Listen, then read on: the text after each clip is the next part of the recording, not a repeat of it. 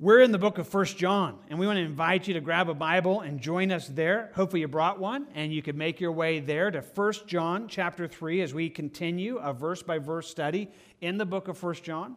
If you don't have a Bible, there are Bibles in front of you, and the chairs in front of you, where you can grab one of those. Page number on the screen that you can join us in that. You can use an electronic device and follow along in a Bible app there if you want to do that as well. One way or another, please be with us in the Word of God. That invitation here, that invitation in our overflow, that invitation online, that you would join us and that the Word of God would be before you so that through His Word, He would speak to us the things that He has for us, and we need Him to do that. We need Him to do that even with accuracy. You know, I think about it. It's been said that, you know, one of the challenges to, to a pastor, to a preacher, is the need to be the one who would comfort the afflicted and at the same moment afflict the comfortable. I don't know if that even just kind of lands with you for a moment. I'm just going to tell you it's a true reality, and yet it's a tough one. That, in one sense, recognizing that people in different spaces and God's truth to apply it right and well is so needed and always needed. But in the section that we're about to cover this morning, it's especially so that in one sense it's very possible that you would hear it wrongly. And by God's grace, I'm just pleading that it wouldn't happen because if it goes poorly, I will be the one that afflicts the ones who shouldn't be afflicted and comforts the ones who shouldn't be comforted. And, just that's not where I want to go. And so just praying that God would take his truth and accurately just put it into our lives where we need to hear it. So let's ask him for that. I'm going to lead you in prayer, but I would hope you would ask as well that God would give us ears to hear so that we'd hear accurately what the Spirit would say to us each this morning, and He would do that well. Let's join and ask Him for that right now.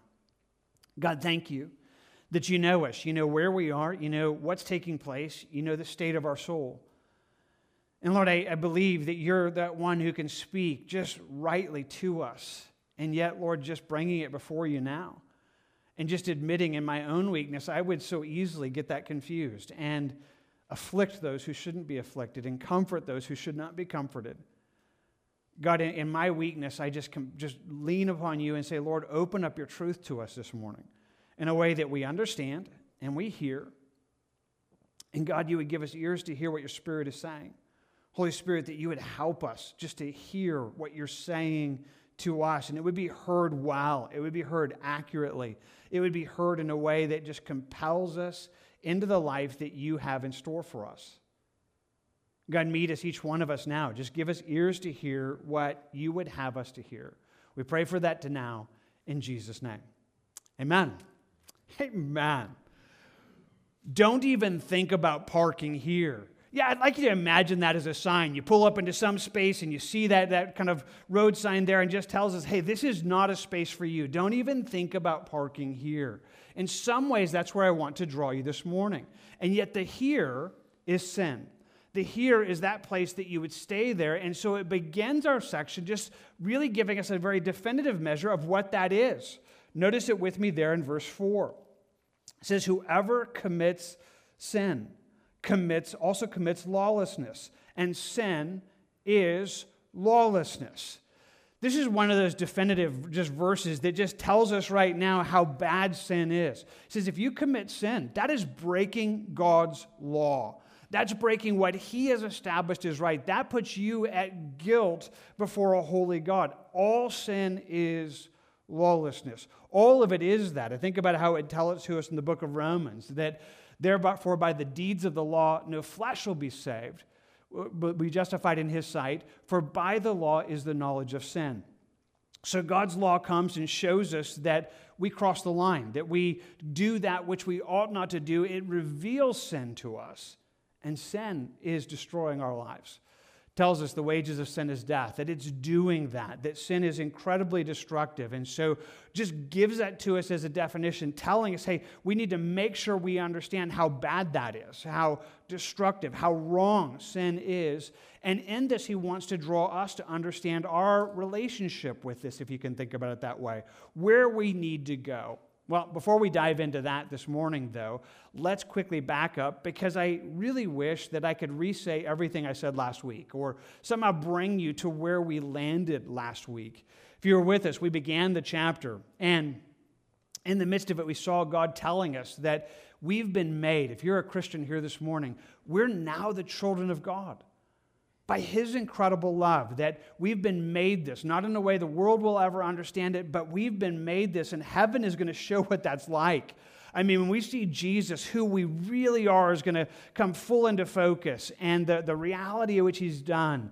And he called us to, to know that. And yet, as he ended that section, he says, if you really believe this, if you really believe that you're a child of God, if you really believe that that this is at work and, and, there's a new nature inside of you and you've been made new and all that's going to be that way. He said, if you really believe that, then you're going to be purifying yourself. You're going to be purifying yourself even as He's pure. You're going to be dealing with that sin in a way that is good because you recognize who you really are. Think about it this way. Maybe a silly little illustration that I'll try to use this morning will be helpful. Maybe not, but we'll try. I want you to understand it this way. In one sense, imagining just this red circle as a picture of the reality of who you were before Christ, what the Bible would call your old man. When you gave your life to Christ, if you're a Christian, when Jesus saved you, what happened is you became born again. You became one where all things became new, where a new nature took place and became a reality at that very moment inside of you. But therein lies a little bit of the problem because they exist right now here together. That you have this old man and this new man. What's sometimes called the flesh in the old man, the new man, sometimes referred to as the spirit, and this reality that is now living inside of the believer that is so many ways our great challenge. I think about it in Galatians, we saw it last week where yeah, Paul would tell it to us this way He says, I say then, walk in the spirit, and you shall not fulfill the lust of the flesh. For the flesh lusts against the spirit, and the spirit against the flesh. And these are contrary to one another. These are at war, if you will, with one another, so that you do not do the things that you wish. Says, here's what's happening inside of you. If you're a follower of Jesus, you now have this new nature that is just trying to you know, draw you to the life of Christ, but you have this old nature that's at war. It says these are at war inside your life. Man, it's a great reality to try to understand. Paul unpacks it in Romans 7 in ways that we don't have time to dive into, but as he just says, hey, you know, why, why is this happening? What's, what's taking place inside of me? And coming to this place, a wretched man that I am. I mean, just really hard to really fully understand, and yet it's a reality that's there. In fact, it's uniquely so inside the child of God that the world could never really fully comprehend this because it's a true battle between that which is genuinely holy and good inside of us. A new nature that cannot and would not ever sin, and an old nature that is, has a horrible propensity to move that way, and they're at war inside of you. So God would call us all the way through Scripture to be fighting in that. I think about in Ephesians 4 where he says that we put off that old man which grows corrupt. That we're like, I don't want to do that anymore. That's not going to be me. That's not the me that I am anymore. But instead, I'm going to put on that new man that was created according to God in true righteousness and holiness. Like that's what I'm wanting to walk in because that's who He's really made me to be. And that reality is a part of our lives. That that's this place where we're struggling, and yet He's calling us to know victory in that. So, here in this section, that's where he's drawing us, and that's what we need to see. So, I'll tell you what, let's read the section we're going to cover this morning, and then we'll try to understand where we need to go with that. Go back and again read with me. I'll start in verse 3 that kind of picks up from last week. It says, And everyone who has this hope in him purifies himself just as he is pure. Whoever commits sin also commits lawlessness, and sin is lawlessness. And you know that he was manifested to take away our sins, and in him there is no sin. Whoever abides in him does not sin. Whoever sins has neither seen him nor known him. Little children, let no one deceive you. He who practices righteousness is righteous just as he is righteous. He who sins is of the devil. For the devil has sinned from the beginning. For this purpose, the Son of God was manifested that he might destroy the works of the devil. Whoever has been born of God does not sin for his seed remains in him, and he cannot sin because he has been born of God. Okay. Well, that's what we need to talk about. That's where we need to go this morning, calling us to understand that where we need to go with this, and kind of what I'm saying this morning, don't even think about parking here. Don't even think about staying here. Now, we try to understand this, and maybe you read it with me this morning, and already you're beginning to ask some of those questions like, how do we understand this? Well, let me put it to you this way. We want to approach this this morning and, and understand that maybe there's four different types of people that we need to talk about this morning. Four different t- kinds of people who would hear this message and need to respond to it differently. Probably at least three of these kinds are here this morning. Maybe all four but probably three of them. And, in one sense, to understand where we need to go with this, and I just want to again highlight how difficult this is. Because right now, I need to be the one who would comfort the afflicted, that the one who needs to hear this in a helpful and life giving way, it would come. But there are some that need to hear this in a way that you are comfortable and you need to be afflicted. Like this needs to wake you up. And by God's grace, we're longing that it would take place that way.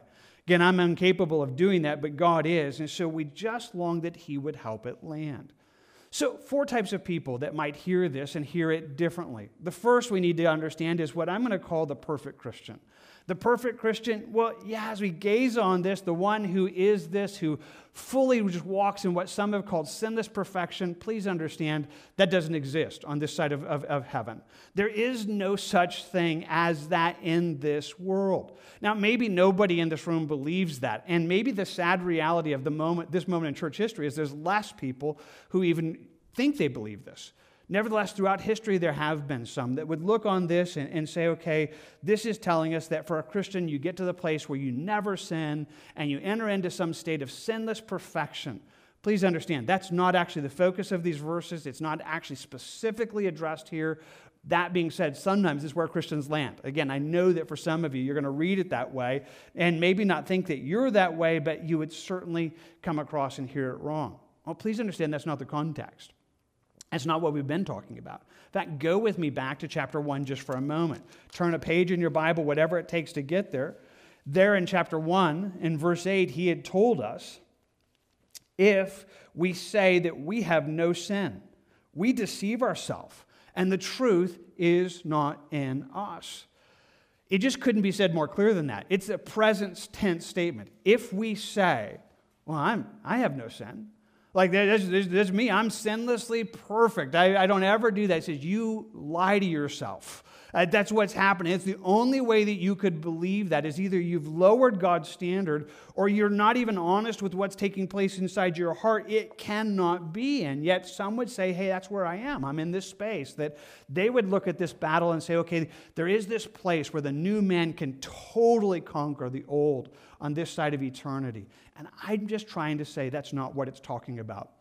That's not what it's speaking. That's not what's here. That's not a part of it. And so here's again, I just want you to understand if that were true, then so much of the New Testament becomes pointless. If there is a place that a Christian doesn't can get to the place where we don't struggle with sin, then the majority of what God deals with in the New Testament, calling us to holiness and dealing with our sin, uh, the majority of that is becoming that which wouldn't be necessary. And maybe can I try to say it even just accurately here. If that's what a real Christian is, if you could take these verses and say, okay, a Christian never sins, then I'll just tell you this there's not a real Christian in this room. There's not anybody here. It's like, well, that's me. That's just totally me. I, I don't ever do anything wrong. That's not true for me. It's not true for you. It's not what he's talking about. But I need to say this if you think you are there, if by any chance, and again, it's more unlikely than the others, that maybe you sit here and think, no, that's me.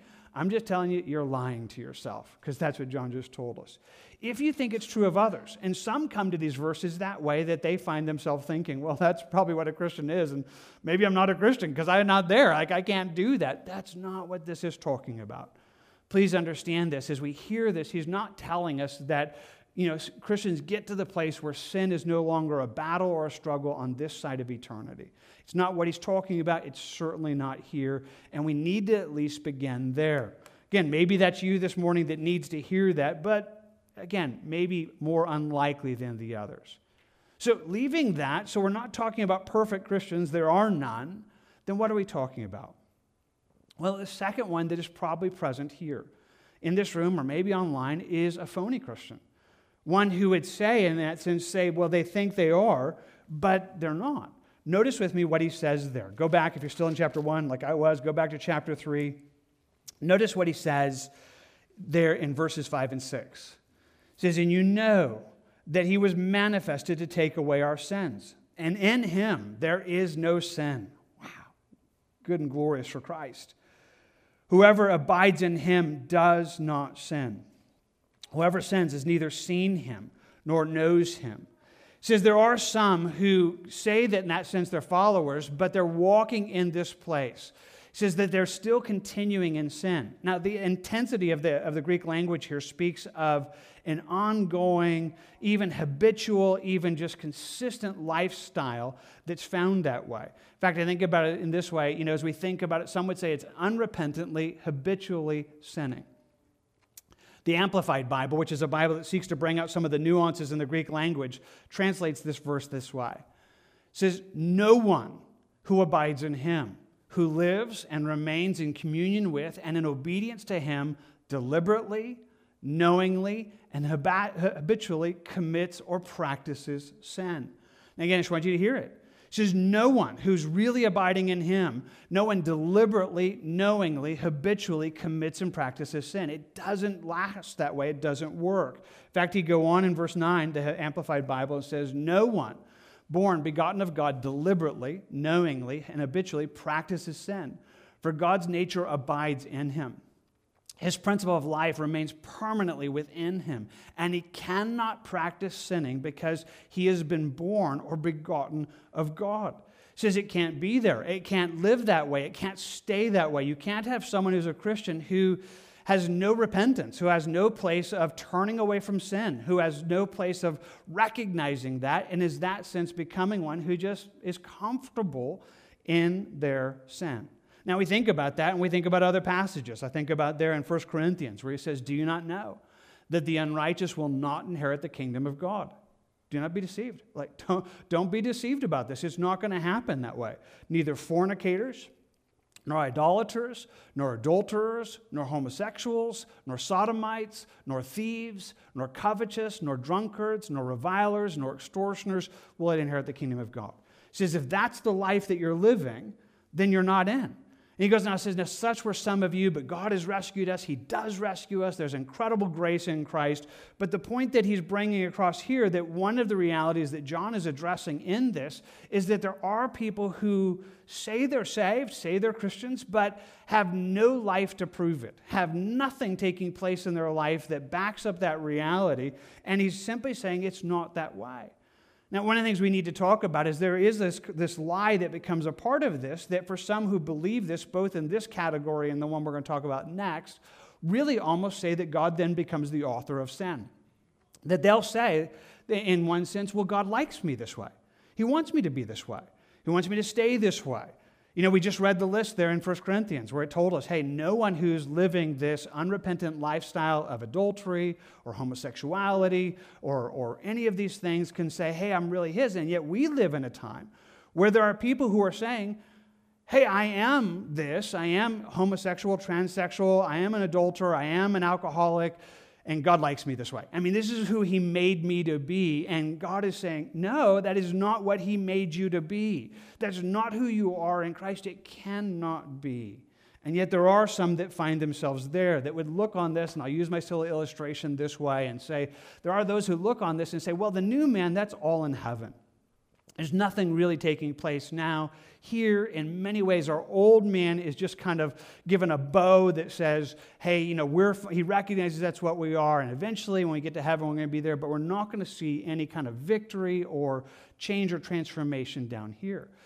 Again, I don't have time to unpack it in its entirety, but it's a big deal. It's a lie that has permeated our world. It was certainly a big lie that was in John's day, kind of rolling into things called Gnosticism that really had this idea where some were saying, you know what, God doesn't really care about what we do, you know, because we're going to have this new body and new heaven there, and so we can do anything we want with our, you know, down here because it no longer matters. It's, it's no longer relevant to where we are. And it's a lie. And it's a lie that is so many ways damning and, and destructive in people's lives. And so he's telling us, hey, that cannot be. You know, there is a sense where he's telling us it wouldn't be that way because one of the things that proves we're really his is that righteousness begins to be a part of that. In fact, go down with me to verse 10, which will be where we start next week. He says it this way He says, In this, the children of God and the children of the devil are manifest or made clear, or we see that they are who they are. Whoever does not practice righteousness is not of God. Pause there. We'll see more later next time uh, uh, next week. But again, just hear it as clear as it can be said. It says, if that's not happening, if there's no righteousness kind of taking place, he says that that's not God. If the work isn't taking place in, in the midst of this, then there needs to be a sense of just recognizing that's not God. That's not the way this works. That's not the way this whole thing works. Not because doing good works or changing earns our salvation, but because of what Jesus then does inside of us. Because here's again what the testimony of Scripture is. If you're a Christian, the moment you really believed, you became born again. That you became a, a brand new nature just came alive inside of you. That new person that we talked about as we ended our study last week is actually the person you are living inside of you, and it's real. And there's no way to totally stifle that if that's really taking place in your life. In fact, back up again and just see it there in verse 9 says, Whoever has been born of God does not sin, for his seed, that is the life of God, the, the work of God, remains in him, and he cannot sin because he has been born of God. There's this life inside of you that would never allow you to live unrepentant, un, you know, turning, habitual lifestyle sin. It would never be that way. It would never be that part of it. Now, please again understand, Christians still struggle. In fact, Hebrews would tell us there's a sin that so easily stumbles us. And it becomes almost one of those questions okay, so what's the difference between a sin that so easily stumbles us and habitual sin? And I'm just going to tell you the Bible doesn't give us that line, so I'm not going to give it either. I'm just going to say it's an incredible warning. You know, that if you find yourself on the side of place where you are, are living a lifestyle of sin, that you're not turning from it, you're not repenting, you're not struggling, you're not overcoming, instead, you're kind of just saying, hey, this is who I am, accept me. Accept me for what I am, accept me in my rebellion, accept me in my, in my disobedience. Like you should just treat me as a child of God, even though I don't feel bad about the living a life that is dark and destructive and breaking God's law. He says that can't be. That can't be where you are. And as much as I can say it this way, this passage comes to wake you up.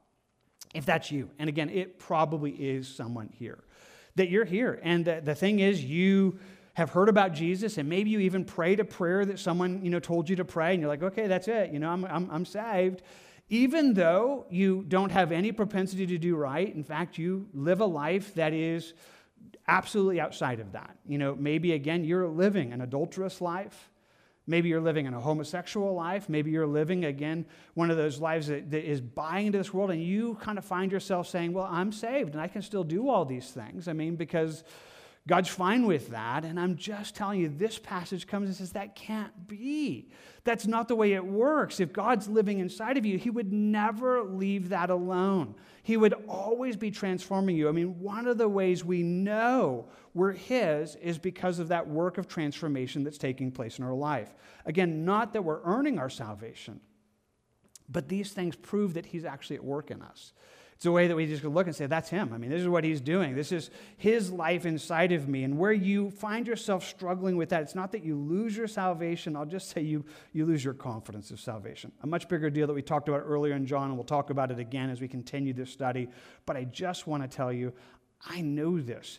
By God's grace, I need to try to just shake somebody up and say, you you know, you are so comfortable where you are, and it's not a good, comfortable place.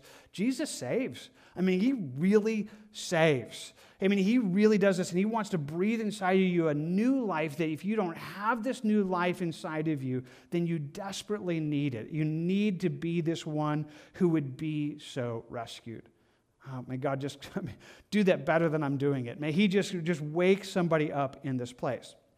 Now, before we leave this one, I do want to pause and just say this.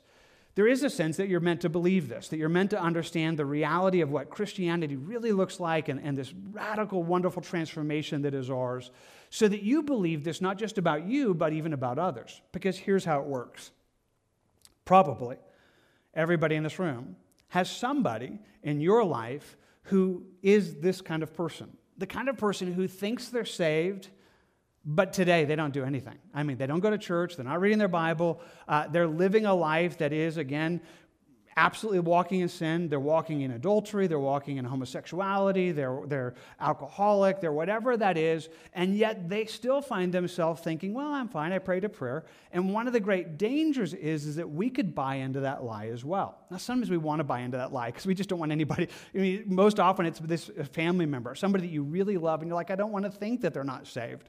You know, I, I know they used to go to church and I know they prayed, and I, I, I'd like to believe that, but I want to challenge you to believe this. I want to challenge you to believe this, and it might sound hard, but it is actually not. Because here's the deal it has to be one of Satan's great lies that keeps people from hearing the gospel that need to hear the gospel. Because what happens is if you believe that person is fine, if you believe your friend or your child or your spouse is fine, even though they're living this habitual, unrepentant lifestyle of sin, and you're like, well, you know, I think they're, they're going to go to heaven because they prayed, you know, 10 years ago, 15 years ago. I think they're probably fine. Then you're not sharing the gospel with them. You're not telling them, like, you need Jesus. Like, Jesus saves. I and mean, that's what he does. And, and I want you to be saved. I mean, what, what Satan has worked in this lie is taken the most powerful influence in the world the gospel of Jesus Christ and cause some of us to no longer share the gospel with some of the people who most desperately need it. And so I'm just telling you hey, if you have somebody in this category, hey, be that person that says, you know what? As far as I can tell, you know, they're not really a believer. Now, there's a lot of kind of technical stuff behind it. Maybe God's working. Maybe they're, they're backsliding, they're going to come back. But that's God's. I like the way he says it in Timothy. The Lord knows those who are his.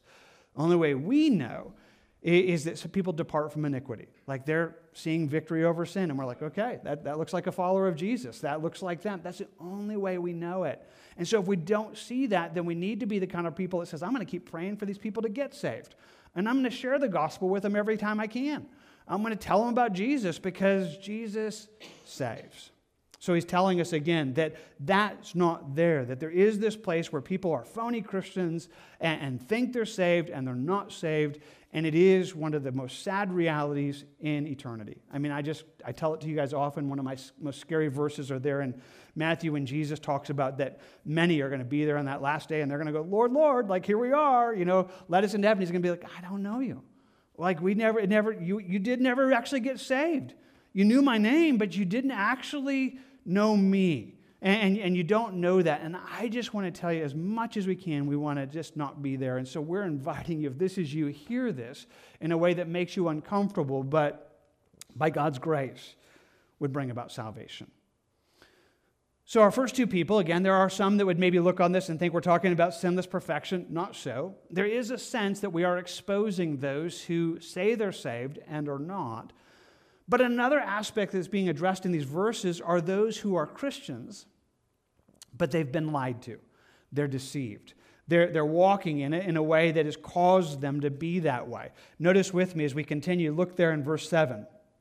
It says, Little children, let no one deceive you. He who practices righteous is righteous just as he is righteous. So hear me clearly. Who are we talking to? Little children.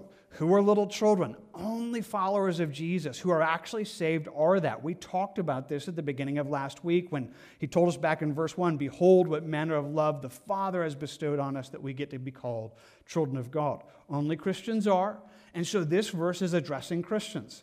It says, Little children, don't be lied to.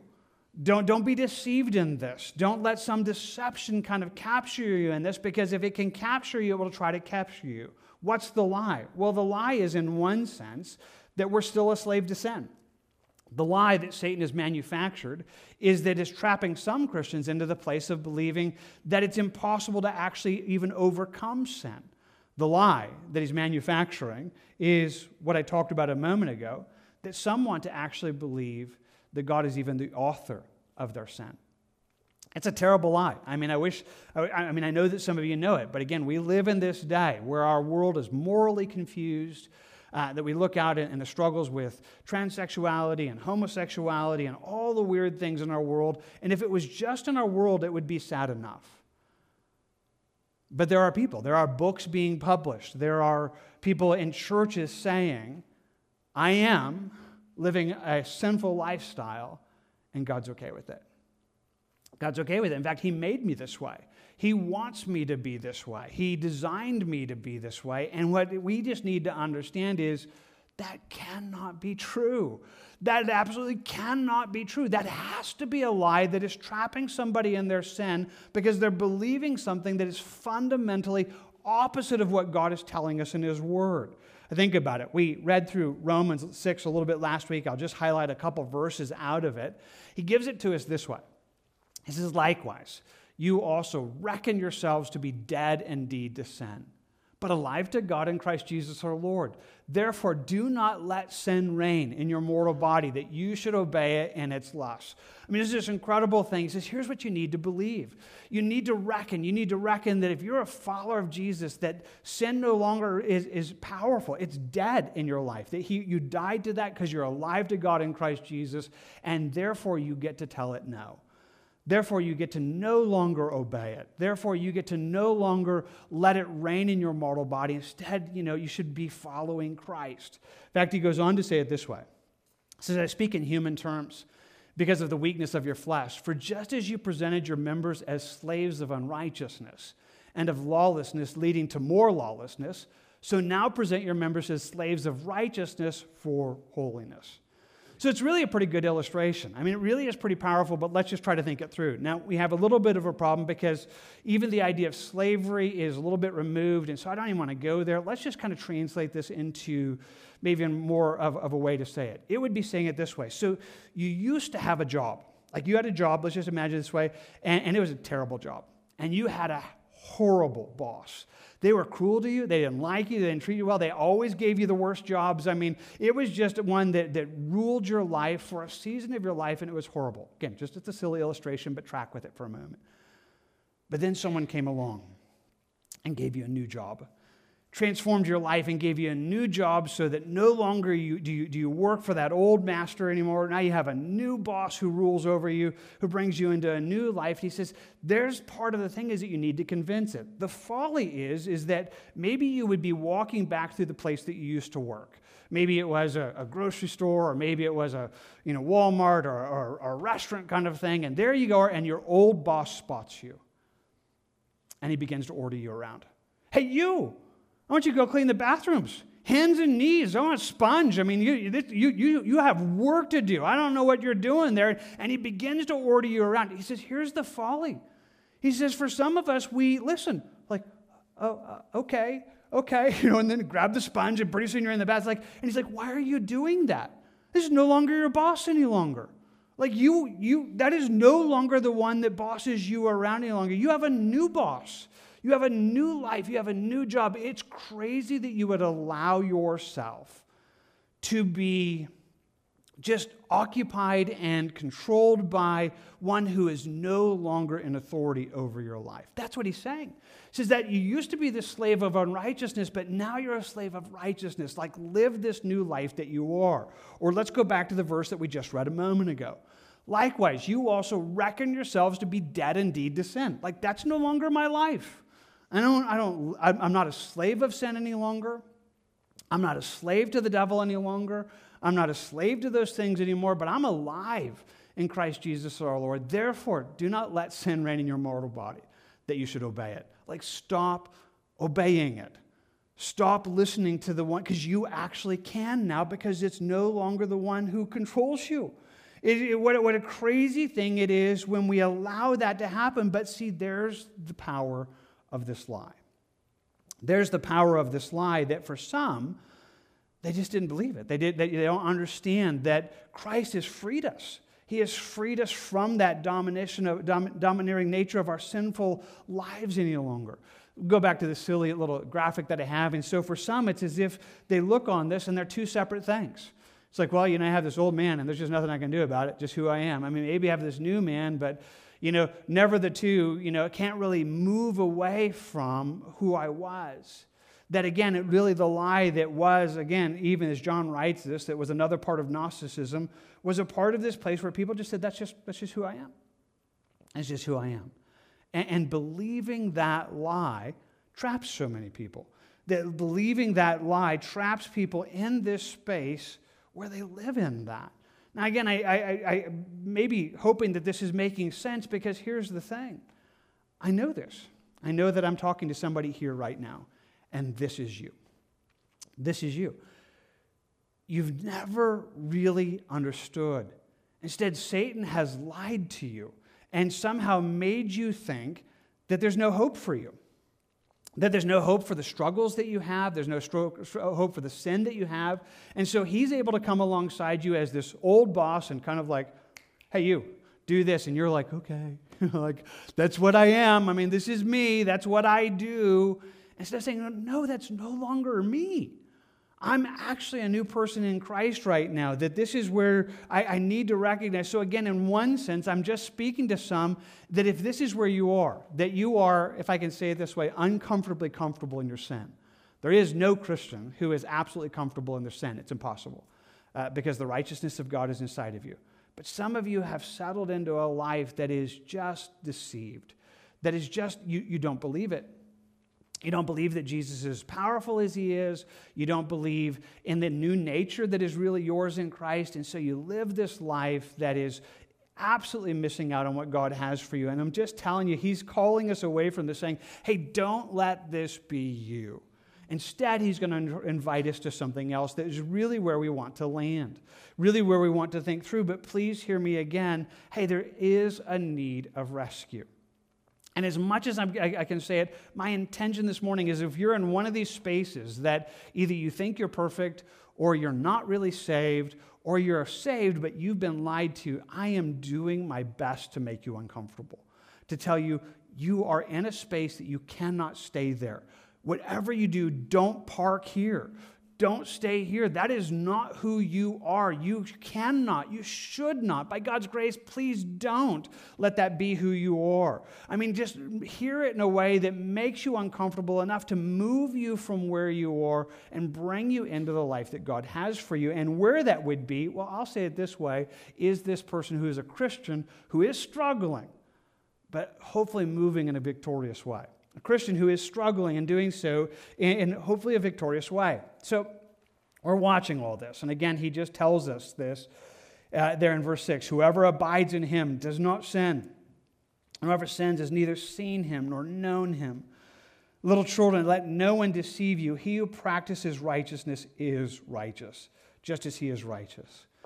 See, if you're a follower of Jesus and you're really born again, then here's the deal Sin is not your habitual, rebellious, continual lifestyle.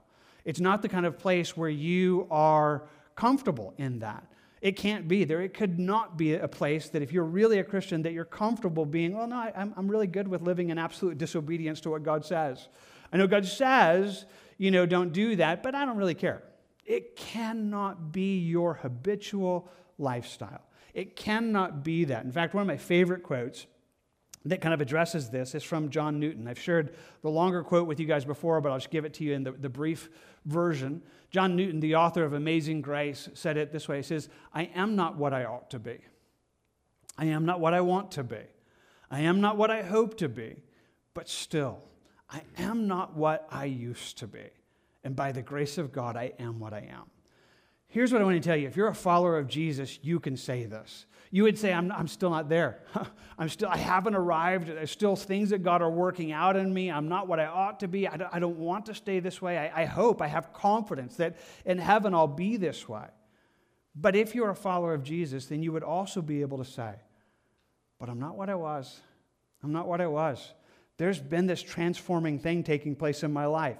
He's been conforming me into the image of Christ. And I've been watching him deliver me from, from sin and from rebellion and, and lifestyle choices. I mean, he's, he's been just pulling all those off of me. I'm, I'm no longer that person that I was, even though I'm still struggling, even though I'm not there. If you're really a follower of Jesus, you would be able to look and say, Oh, that's true. like he is, he is working some good things in my life, he's doing good things in this. And in that sense, it becomes encouraging. Yes, you still struggle. You still struggle with, in, in, battle with sin. In fact, that is a part of our lives. Let's go back to that verse that we've been talking about in Galatians. It says, I say, then walk in the Spirit, and you shall not fulfill the lust of the flesh. For the flesh lusts against the spirit, and the spirit against the flesh, and these are contrary to one another, so that you do not do the things that you wish. If you can track with me this way, this reality that is this old man and new man is uniquely so inside the child of God. Now, it's hard to kind of communicate this as clearly as I want because even people who live in the world sometimes have multiple versions of themselves where they kind of like, oh, I try to be good, I try to be bad, and, and they might think they have this. It's nothing like this. Because the battle that is yours as a Christian is that there really is a part of you that is brand new in Christ that never sins. There's a new nature inside of you that hates sin and would never sin. There's a new part of you that is, is obedient to Christ, and that's the real you that God is calling you to embrace that's really there. But you still have a flesh, and they're at war. There's this internal war that you face on a daily basis. There's this Dr. Jekyll, Mr. Hyde reality that, in many ways, is uniquely so for the life of a believer. That we struggle with this and, and, and come to terms with this, but if I can put it to you in a different way, the reality of that struggle is a little bit of the encouragement. That if you can go, that's me, like I do, I, I really want to do what God wants. I mean, I can feel it. I, I know that there's life inside of me that loves God, and I want to please Him, and I want Him to, I don't want to sin. You know, where, where, Paul would say it in Romans 7, he says, There's a part of me that, you know, that would never do that, that is longing to do everything that God says. But then there's this other thing inside of me that, that I'm struggling with, if you have that, that's a, there's a place where this comes and says, yes, that's who you are. But the goal of this is to continue walking in this. If we can kind of even just do it this way, I'll just say, kind of to shrink the, the, the amount of time that you spend in the flesh. Like, okay, I want to spend more, I, I'm going to do as much as I can to walk in the Spirit because I don't want to be that. I don't want to walk in the man that I was or the woman that I was. I long to walk in this, but I still have the struggle, and that becomes a part of it. Nevertheless, just the reality that God is working in this becomes a thing that speaks life to us. I, I like the way one uh, pastor said, he says, spiritual DNA doesn't lie. See, go back and see it, what it says there in verse 9. It says, Whoever's been born of God does not sin. Like that new part of who you are, it never sins for his seed. The life of God, the, the, the, the, the work of his seed inside of us, it remains in him and he cannot sin because it's been born of God. That sense of God inside of us, that sense of, of His dynamic work inside of us, this new nature, this being born again, this place of having this in Christ, it's, it's glorious. And it becomes part of what gives us encouragement. In a, in a section that if you go at these verses wrongly, it would just leave you discouraged. That you'd read through this and go, well, that's just I'm probably a loser. That's probably the. I'm just telling you, if you hear it that way and it's not true, if it's meant to come and say, no, there's a part of you that's life and you're supposed to believe that, but be rescued from the things that bring you death. And so in this, he just speaks to you. If you're here, and I recognize for many of you, this is where you are. And, and I'm hoping that as you hear these things this morning, you're walking through this stuff and you're seeing that which is here, then you just need to hear it as clear as you can. This is what saves us. Jesus is the one that saves us from our sin. Go back and read it there again in verse 5. It says, And you know that he was manifested to take away our sins, and in him there is no sin. By the way, just side note, worth spending a lot more time on it, but it's just one of those incredible statements that remind us again of Jesus' perfection. He never sinned ever sinned. There's not anything in him that is sin, never in any way that does this. He becomes that perfect sacrifice who was manifested, who appeared, who came on the scene and became man and lived that perfect life. Why? Well, you saw it, but see it again. Verse 5 And you know that he was manifested to take away our sin. That's why he came. He takes away our sins. I think about it when that uh, when the announcement was made to, to Joseph and Mary, just told him, you know, that name him Jesus because he's going to save his people from their sins. It's just good news. I mean, in one sense, it's the most simple thing. Jesus saves us from our sins. He rescues us from sin.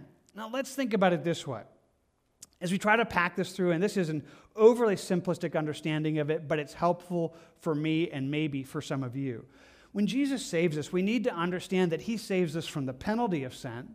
He saves us from the power of sin, and eventually He's going to save us from the presence of sin.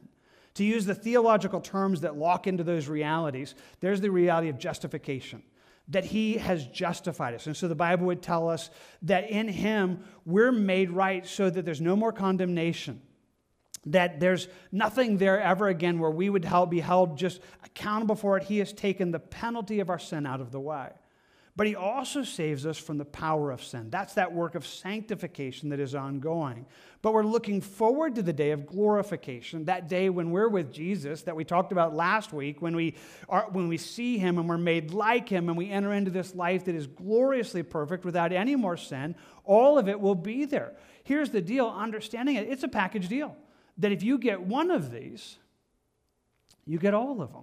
This isn't like, well, you go and pick one. Well, like, I'll take you know, two. I take two out of three? No, it's, it's, it's a whole deal.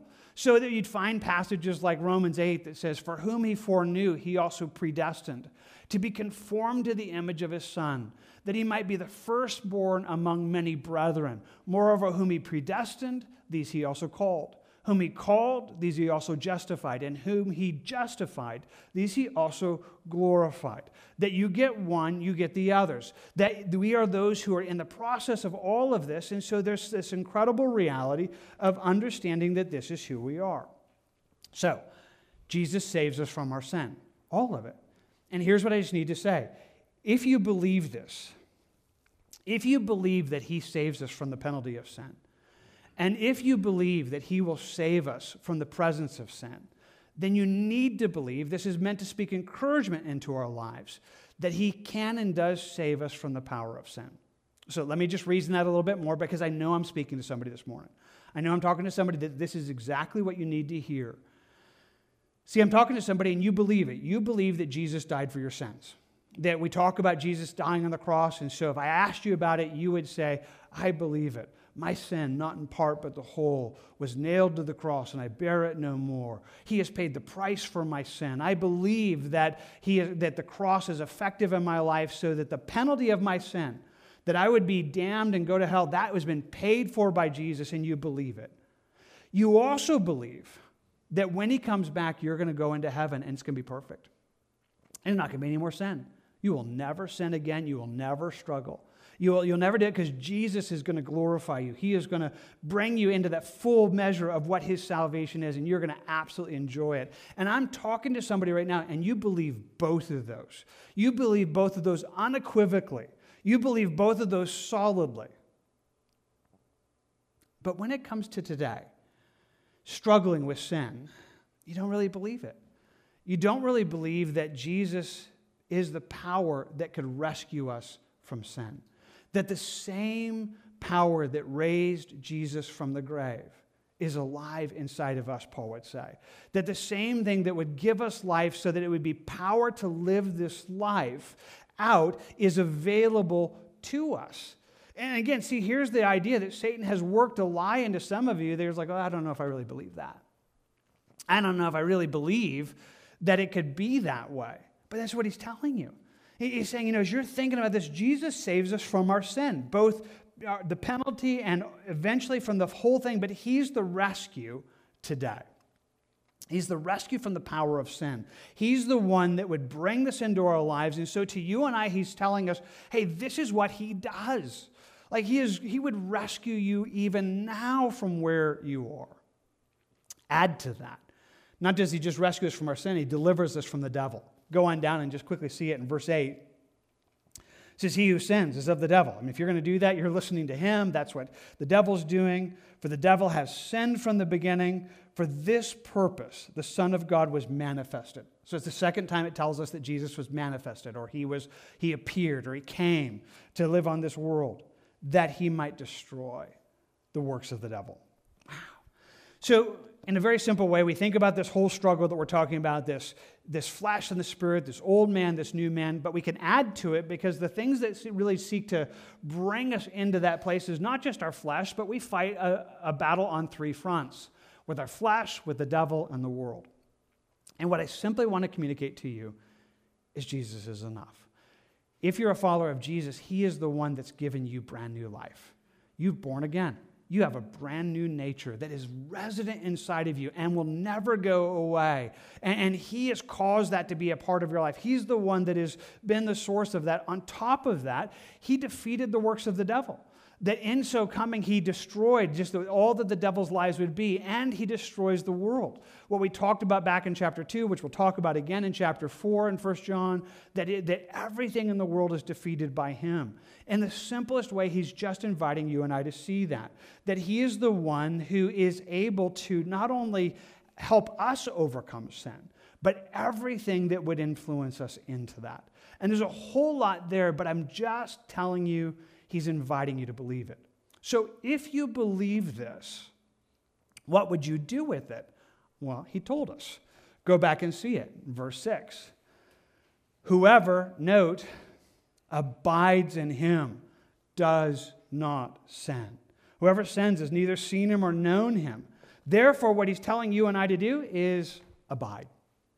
Abide in him. And I'm hoping for like one person at least, there's like a little light bulb going on, like, didn't we just talk about that?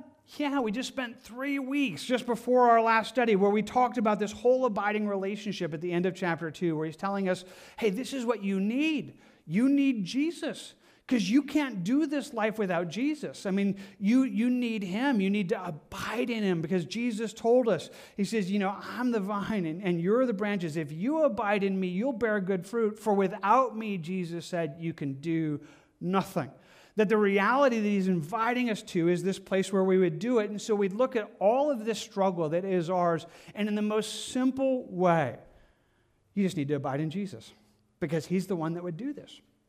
That new nature that's inside of you doesn't work on its own. It's made in, for to be connected with Jesus. You're a branch that's connected to the vine. The only way for you to really enjoy the life that he has for you is to walk with him to abide in him. And he'll over, help you overcome the devil. He'll help you overcome the lies of the world. He'll help you to do this, but everything's found in this abiding relationship with Jesus. You know, that we think about what it is. So let me just give you that amplified version again of verse 6.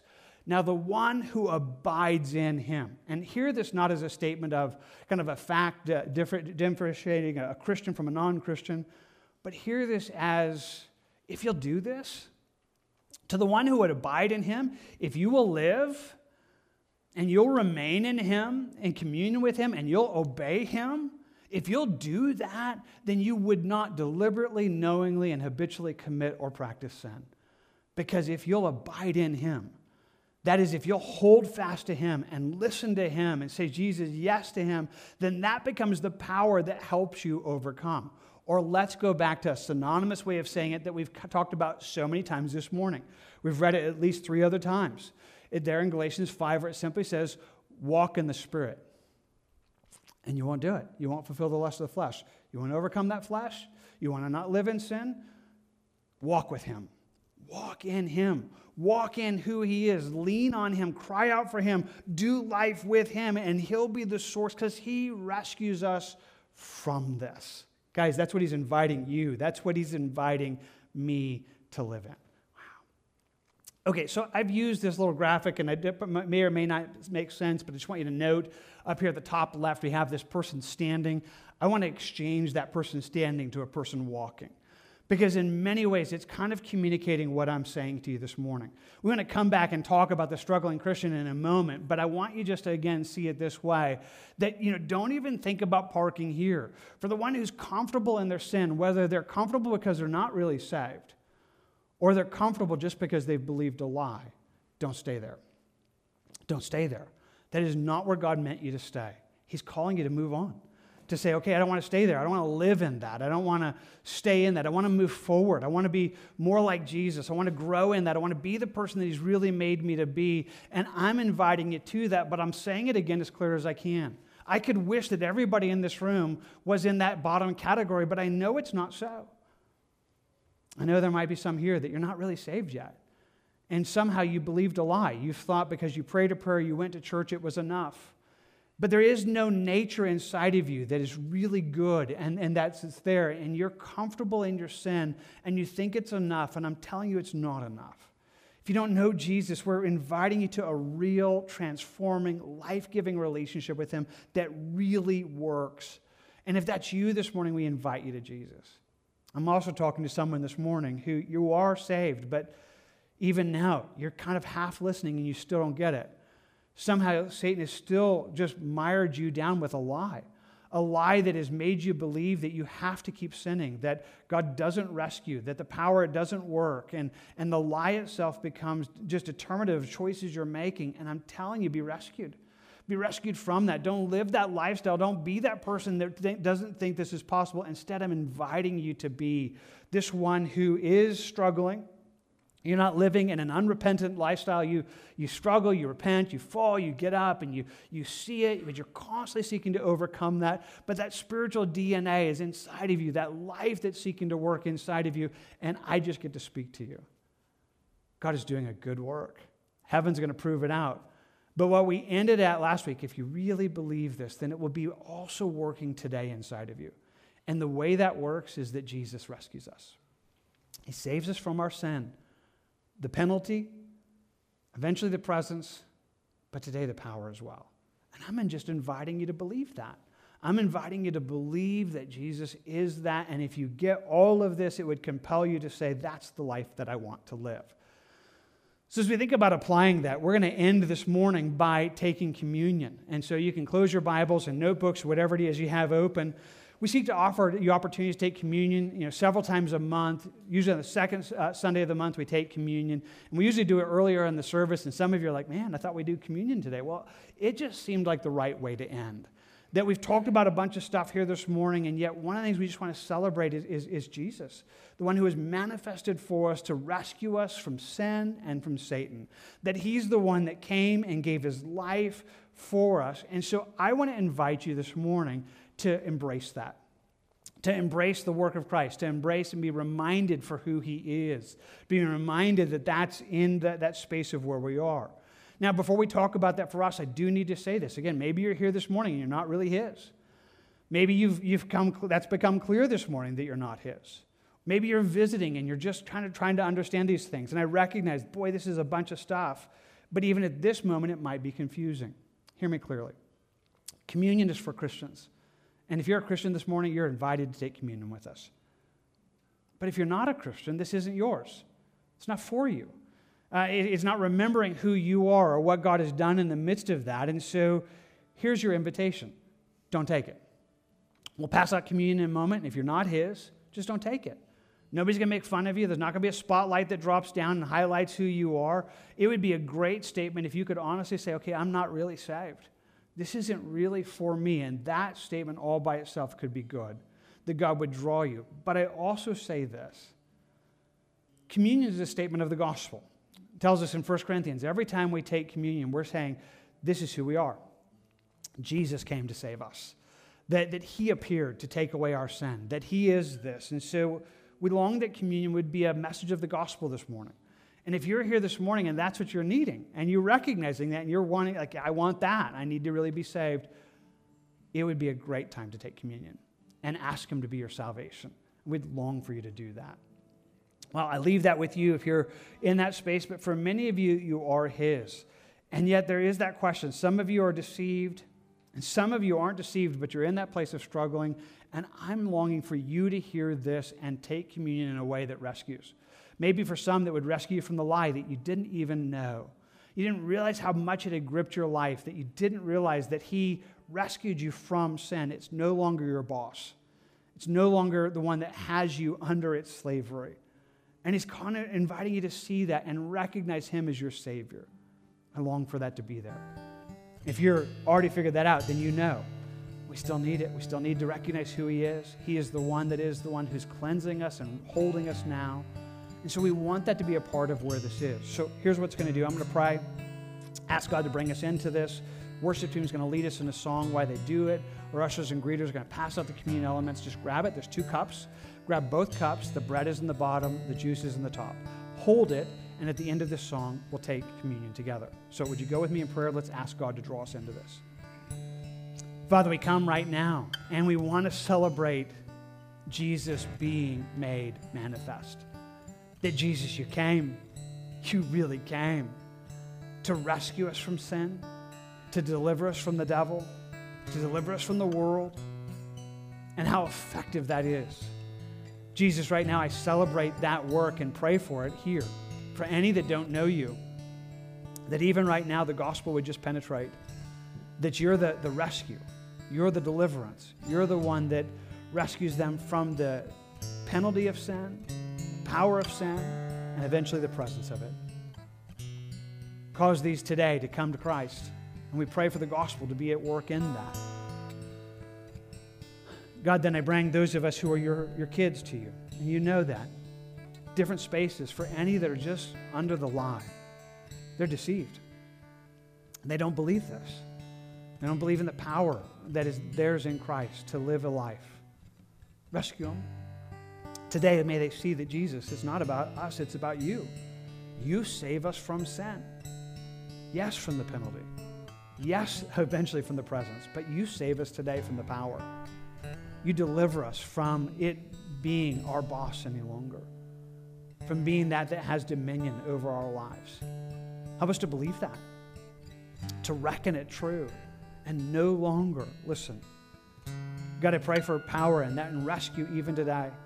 I pray that you'd breathe life into us as, as followers of you and that we would delight in you, who is the solution to our greatest problem. Thank you that you are Jesus. And as we enter into this, would you just cleanse us? Would you help us to be close to this? Would you wash us in a fresh way? Wash our feet, as it were, so that we could enter into this space and truly celebrate you. Help us in that right now as we just worship and prepare ourselves to take communion. Meet us here. In Jesus' name, amen.